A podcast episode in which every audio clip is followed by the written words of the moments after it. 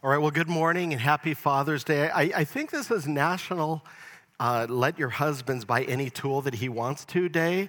So, families, just keep that in mind as, uh, as the afternoon progresses. Um, my name is Terry Meyer again, and I'm uh, the Director of Family Life Ministries at uh, GCF, and I have the privilege of working with our families and family ministries. So, welcome. We're glad you're here for this, uh, this summer series in Psalms. Uh, let me pray before we get started. Father, thank you so much for this morning. Thank you for your word. Lord, we ask you to uh, fill us with your spirit right now, Lord. Uh, help us to hear your word, help us to understand it, help us to apply it. Lord, I pray that we uh, we wouldn't walk away from this time without our hearts impacted. And we know, Lord, that you are the one that changes hearts. Lord, you uh, change our heart's desires, our plans. And I pray, Lord, that you would, for all of us, that you would help us to trust in the name of the Lord, uh, not just this morning, Lord, but uh, for a lifetime. So be gracious to us, Father. In Jesus' name, amen. All right, well, I was just wrapping up uh, a first period chemistry class. I taught chemistry out at Medical Lake uh, for 10 years, and it was a typical class, typical day.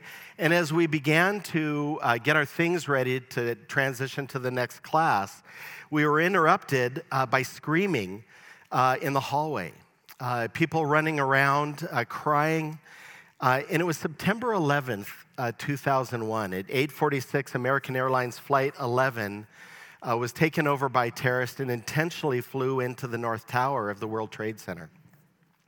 Uh, by 9 a.m., every single television at Medical Lake High School was on, and staff and students were watching, uh, really in horror, as uh, another airline, uh, United Airline Flight 175, flew into the South Tower. Now, the response from the staff and the students alike was disbelief, anger, grief, uh, but mainly fear, because out at Medical Lake, uh, many of the children were uh, children of military pilots and support staff, and so that they knew that their parents were very likely going to war. You know, the United States is the greatest military that the world has ever known, but even with this, we learned that we cannot fully trust it uh, to protect our, protect our land and our people. And I think this was part of the shock that if we can't trust the greatest military uh, force that the world has ever known, then, then who can we trust? You know, in truth, we, ha- we have a natural predisposition uh, to trust in our own very limited resources uh, rather than trust in Him. You know, when we're afraid, my cell phone comes with a factory setting. Well, I think the human condition comes with a factory setting as well. And it really is to trust ourselves, trust our own abilities, our bank accounts, our salary, our family, friends, instead of trusting in the name of the Lord. And that's really what this message is about, is what does it mean to trust in the name of the Lord? Uh, so our message is going to be in three parts this morning uh, where we will explore what it means to trust in the name of the Lord. We'll explore the people or the citizens of Jerusalem trust in his name, the king trust in his name, and then finally, we're going to apply it. How does Psalm 20 relate to you and I? How do we trust in his name? So, a little bit of background information before we get started. Now, um, this psalm is one of the royal psalms and it was sung by the Israelites as, as part of the process of the king going to battle. So let me paint a picture for you that will help Psalm 20 to get into context. So imagine this. And really, this is from 2 Samuel chapter 5. A news comes to Jerusalem that the Philistines are preparing for battle uh, just five miles outside of the city. Now, David's first response to prepare for battle is to inquire of the Lord. He would go into the sanctuary, he would offer sacrifices for himself. And the key thing is that he would seek the Lord. How should we, how should I do battle with the Philistines or whoever was attacking them? And as he does this, the citizens of Jerusalem are outside the tent praying for their king. And so, what we see here is the first five verses are the citizens of Jerusalem praying for their king. And then followed by uh, David's response in verses six through eight. So now it's important to understand that this was not a, a casual prayer. Um, they knew that the, if the king should fail, there would be nothing in the way of the Philistines coming right into Jerusalem. So this, this prayer was a very earnest, a very serious prayer by the citizens and also David himself. So let's begin with the people trust in his name. So, wh- what does it mean to trust in his name? Uh, look with me at verse 1.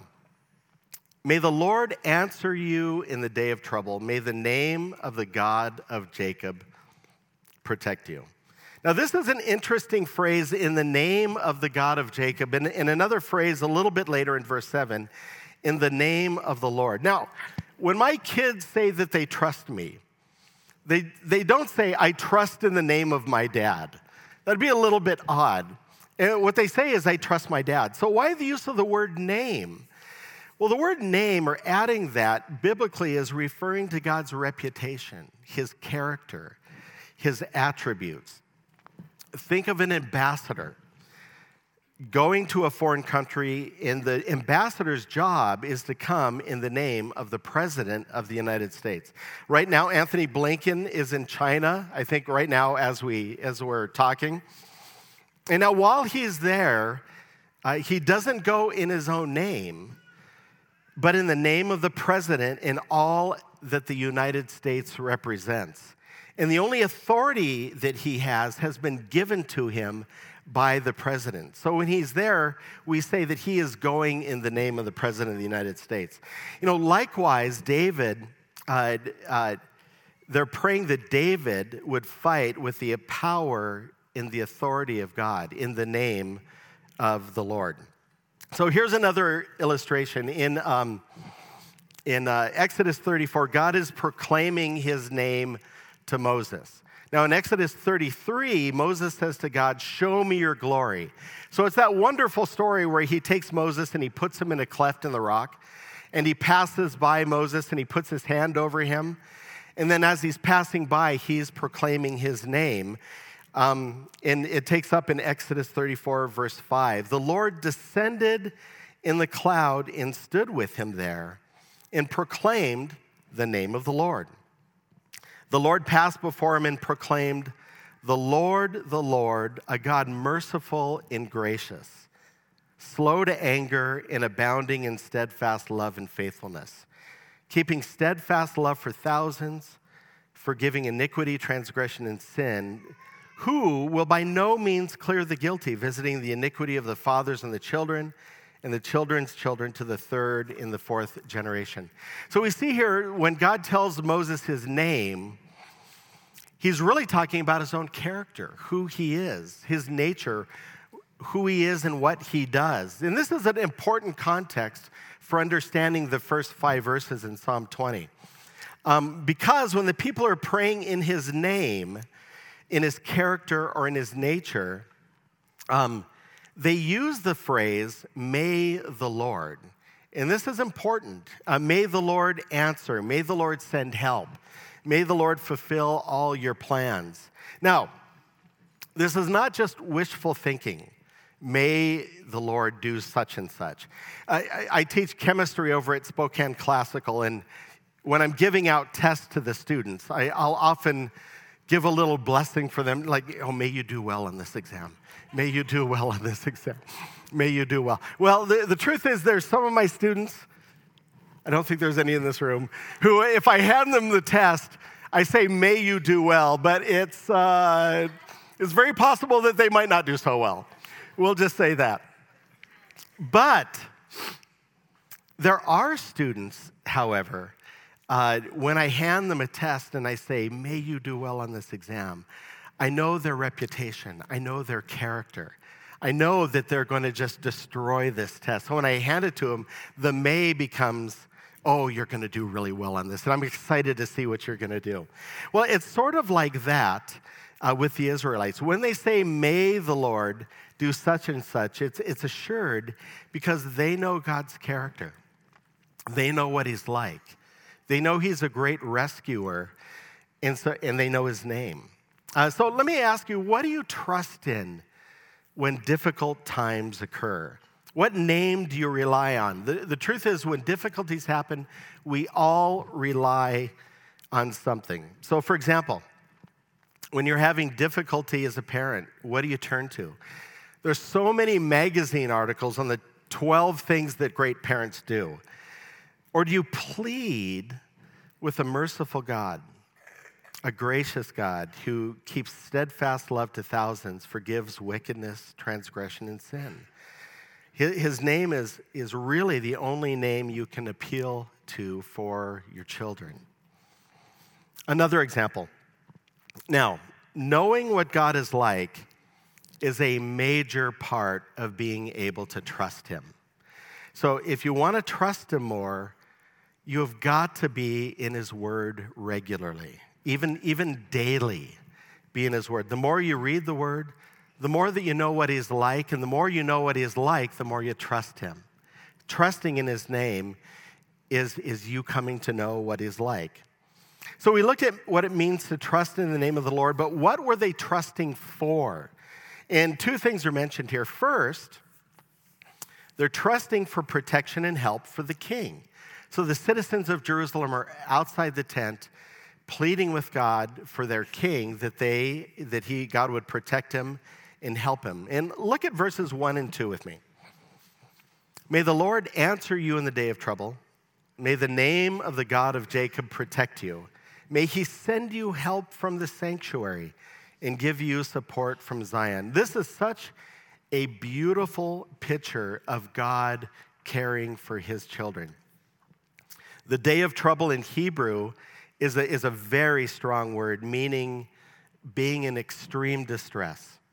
Uh, the picture of here is being in dire straits, uh, a tight spot, hemmed in, nowhere to go, and, and alone. You're trapped, you're cornered, no one to come to your rescue.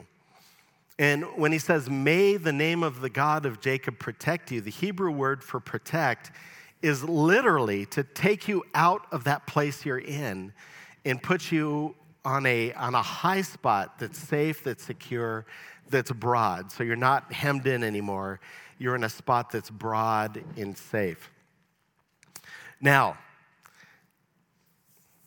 so picture the God of Jacob reaching down in your difficulty you're not able to help yourself. You're hemmed in, nowhere to go, and God lifts you up out into a broad place. Now, on Mar- May uh, 25th, 2006, uh, climber Lincoln Hall was helpless and close to death on the side of Mount Everest. Uh, he and his team had just summited uh, Mount Everest, and on the way down, he began to suffer with uh, altitude sickness. He wasn't able to walk, he wasn't able to think clearly, and he even began to hallucinate.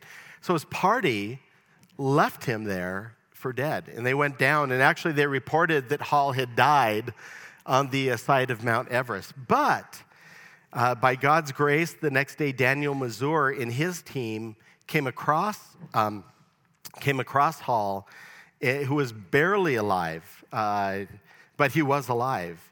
And though they were just two hours from the summit of Mount Everest, they abandoned the summit of Mount Everest to, to help Hall and walk him down to the base camp, uh, to, the, to the shock of his former team. You know, I, I want you to know that God is like this. God is a great rescuer of those who trust him.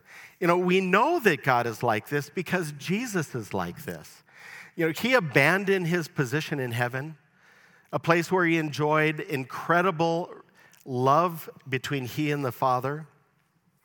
Uh, he abandoned it. He infinitely humbled himself and became a man to reach down and rescue us from our greatest enemy, which is our own sin. So, what else were they trusting God for? That God would remember the king's sacrifice and fulfill all his plans. Uh, look with me at verses three and four. May he remember all your offerings and regard with favor your burnt sacrifices. May he grant you your heart's desire and fulfill all your plans. Now, it was common for the king before he went into battle that he would seek the Lord and offer sacrifices for his own sin. He wanted to make sure that his relationship with the Lord was right. And David's primary objective was to uh, obey God and align his will or his battle plans with God's will. You know, David was a good king. He's the whole list of kings, all of the kings are compared to David. Um, and he loved and obeyed God. So, so the heart's desires you see there in verse 4 did not originate from David himself. They were God's heart's desires, they were his plans. And the book of Acts describes David in this way uh, Acts chapter 13, verse 22. After removing Saul, he made David their king. God testified concerning him I have found David, son of Jesse, a man after my own heart. He will do everything I want him to do. Now, there's a New Testament example that we recently looked at uh, where God's desires and plans become our own desires and plans. In John chapter 14, Jesus says, Truly, truly, I say to you, whoever believes in me um, will also do the works that I do. And greater works than these he will do because I am going to the Father. Whatever you ask in my name, according to my character, according to who I am, this I will do, that the Father may be glorified in the Son. If you ask me anything in my name, I will do it. You know, tagging uh, the phrase in Jesus' name to the end of a prayer, it's not a spell or a charm that someone adds uh, so that the prayer will be answered. And, and I know we don't think that way being granted your heart's desires and having your plans fulfilled means making God's desires and plans your own desires and plans, which really only comes from trusting in His name. So, could you imagine if our heart's desires completely reflected God's heart's desires for us? Could you imagine the prayers that would be answered? You know, I, I wonder if the reason sometimes that we don't enjoy uh, answered prayer uh, or we don't enjoy is, is seeing the power of God is because we're more interested in our own personal desires uh, rather than God's. We look to God as a means of fulfilling our own needs rather than trusting in Him alone, uh, which gives Him the glory that He deserves. But th- the good news is this praise the Lord and thank you for His grace. Uh, that if you're a Christian, God is working in you to change your heart's desires, your plans into His own. Uh, now, after verse 5, the uh, psalm takes a turn. Uh, it's no longer the citizens of Jerusalem that are praying for the king, but the king himself is praying in verses 6 through 8, which leads us to our second point. The king trusts in his name. Now, what's the nature of David's trust in uh, the Lord? Well, we know that the king's trust leads to certainty. It leads to certainty. Look with me at verse 6. Now I know that the Lord saves his anointed. He will answer him from his holy hill with a saving might of his right hand. Now, most commentators believe that David is talking in the third person here about himself, which he often does in the Psalms. So I want you to notice something here that the, uh, the people prayed in verse 2 that God would send help from the sanctuary and give support from Zion. And both the sanctuary and the, in Zion were in Jerusalem, in the city of Jerusalem. Um, but the king trusted that God would rescue him directly from heaven, which would be necessary for David because he and his army were in a battlefield outside of Jerusalem. And David was certain of victory again because David's plans and heart's desires were, were uh, not his own, they came directly from the Lord. Uh, but also, and this is encouraging to me, uh, David was a man of war. David had many, many opportunities to trust God in very difficult situations. Uh, through many battles, victories, and, and probably many failures, David, uh, uh, he knew firsthand God's ability and desire to save those who trust him. Now, I need to say, even as I read verse 6, I must confess that there are times that I'm not certain that God is going to come through for me in a particular situation. And I think if we were all honest, all of us have certain areas of our lives that we're, we're pleading with God for deliverance, pleading for rescue, and, and we struggle with trusting Him. So, what should you do if that is the case with you? Well, first, remember, as I said before, David is a man of war. Uh, you, you, treat, um, he has had hundreds of opportunities to trust in the Lord alone to experience rescue. And trusting God during trouble is something that you grow in. I, personally, I trust God more that He's going to come through for me now than I did a year ago, and much, much more than I did 10 years ago. So it's an important thing that, uh, that your life trajectory is moving towards trusting Him more and more. It's not some a place trusting in the name of the Lord is not something that you arrive at. It's something that you grow in. So, what do you do if you lack trust? Uh, you treat it as you would any sin. Uh, confess your lack of trust to Him and turn to Him and ask Him to help you grow in your trust in Him. And also, again, if you're not in the Word regularly, you're going to have a difficult time trusting Him. Commit yourself to knowing God by being in His Word. And, and the wonderful thing is, is when you trust Him and He rescues you, it gives you the ability to trust Him for the next trial. And because there is always a next trial while we're here on earth. Now, the second observation about the king's trust in the name of the Lord is that the king trusts exclusively in his name. Uh, look with me at verse 7. Uh, some trust in chariots and some in horses, but we trust in the name of the Lord. This is kind of the key verse from this chapter. Now, God wanted the kings of Israel to trust him differently than all the nations around. All the nations were concerned about getting more and more horses, more and more chariots.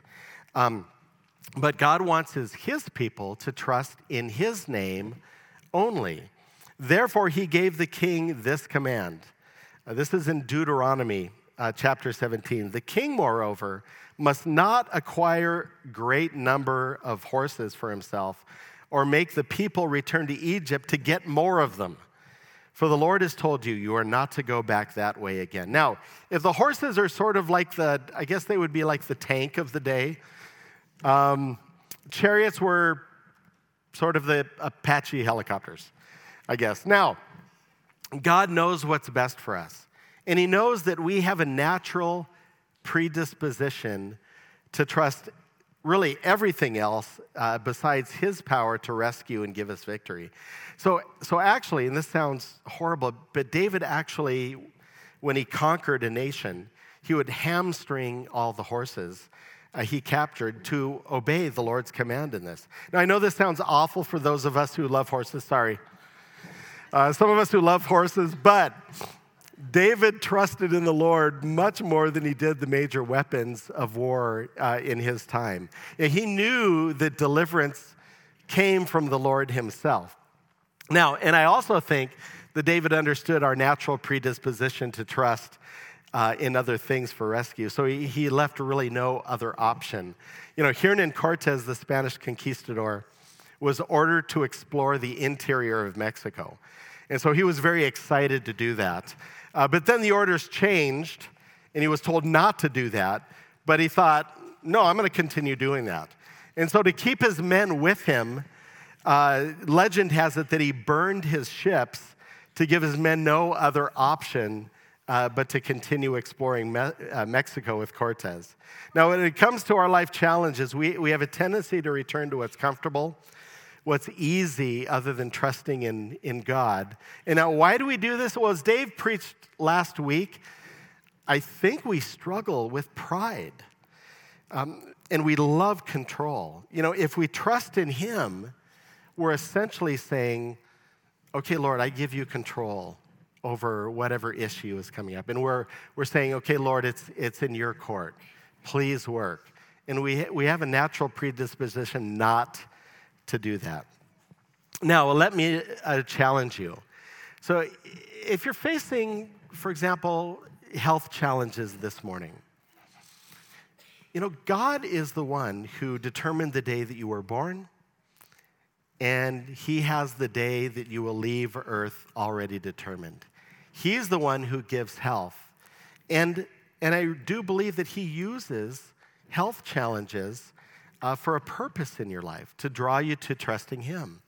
You know, He will use doctors, but we trust in the name of the Lord for our health.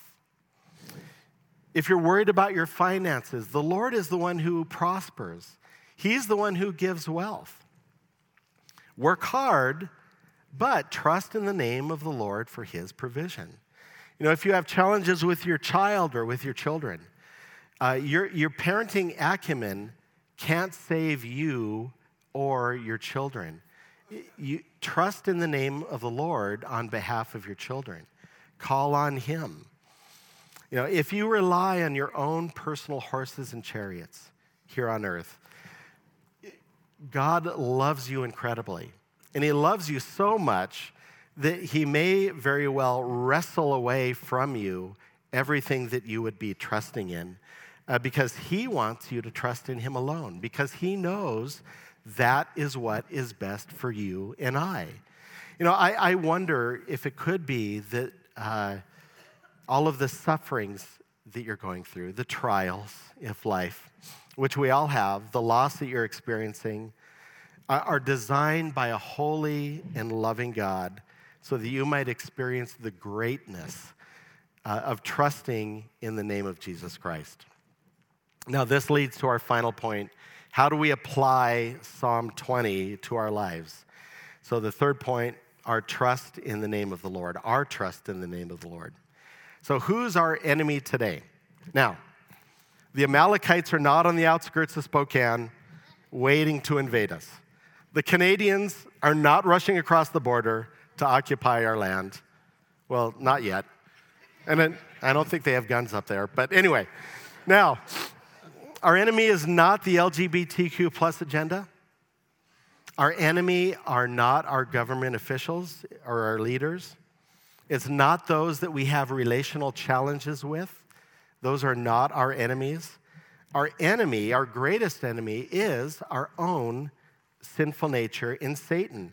And Satan's main goal is that we, we would live out the entirety of our lives living by our own sinful nature, which ultimately leads to death. Uh, our sinful nature leads to death. The, the, the factory setting for the human leads to death. God has to intervene to take us out of that.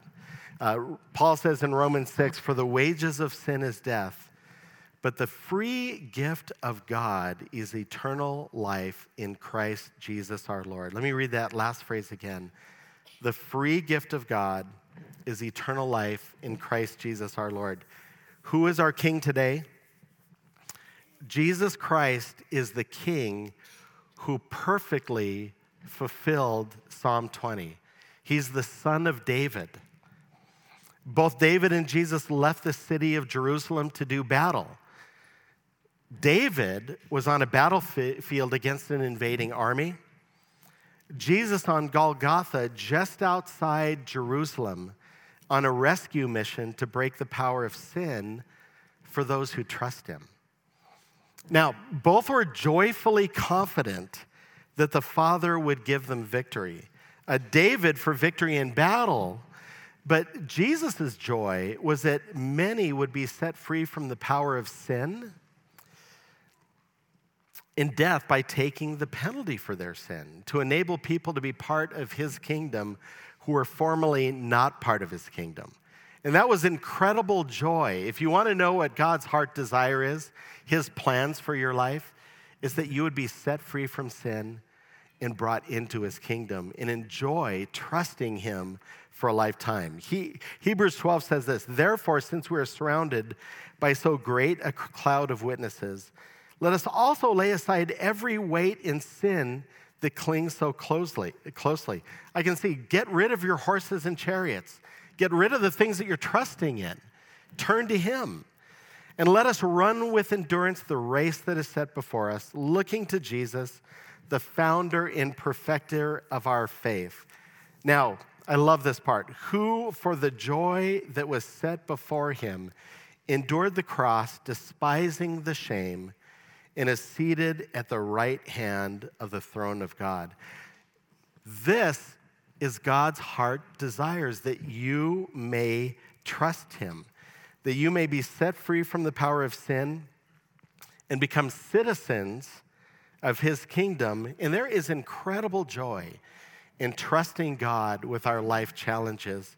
And even in every circumstance we find ourselves in, trusting Him and seeing His power work through you is an incredible joy. And that's God's joy as well. It's, it's His heart's desires that you would know Him. Now, if God is calling you right now to trust Him, maybe He's calling you to trust Him for the first time.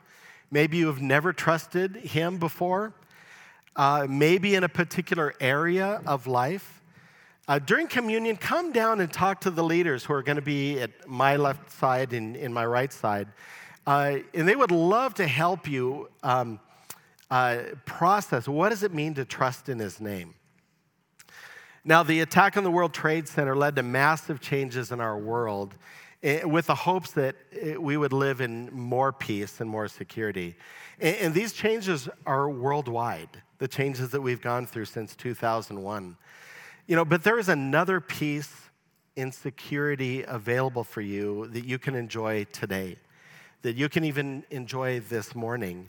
It's a peace with God that our sins have been atoned for through the death of his son. It's a security that only comes from moment by moment trusting in the name of his son, Jesus. Let's pray.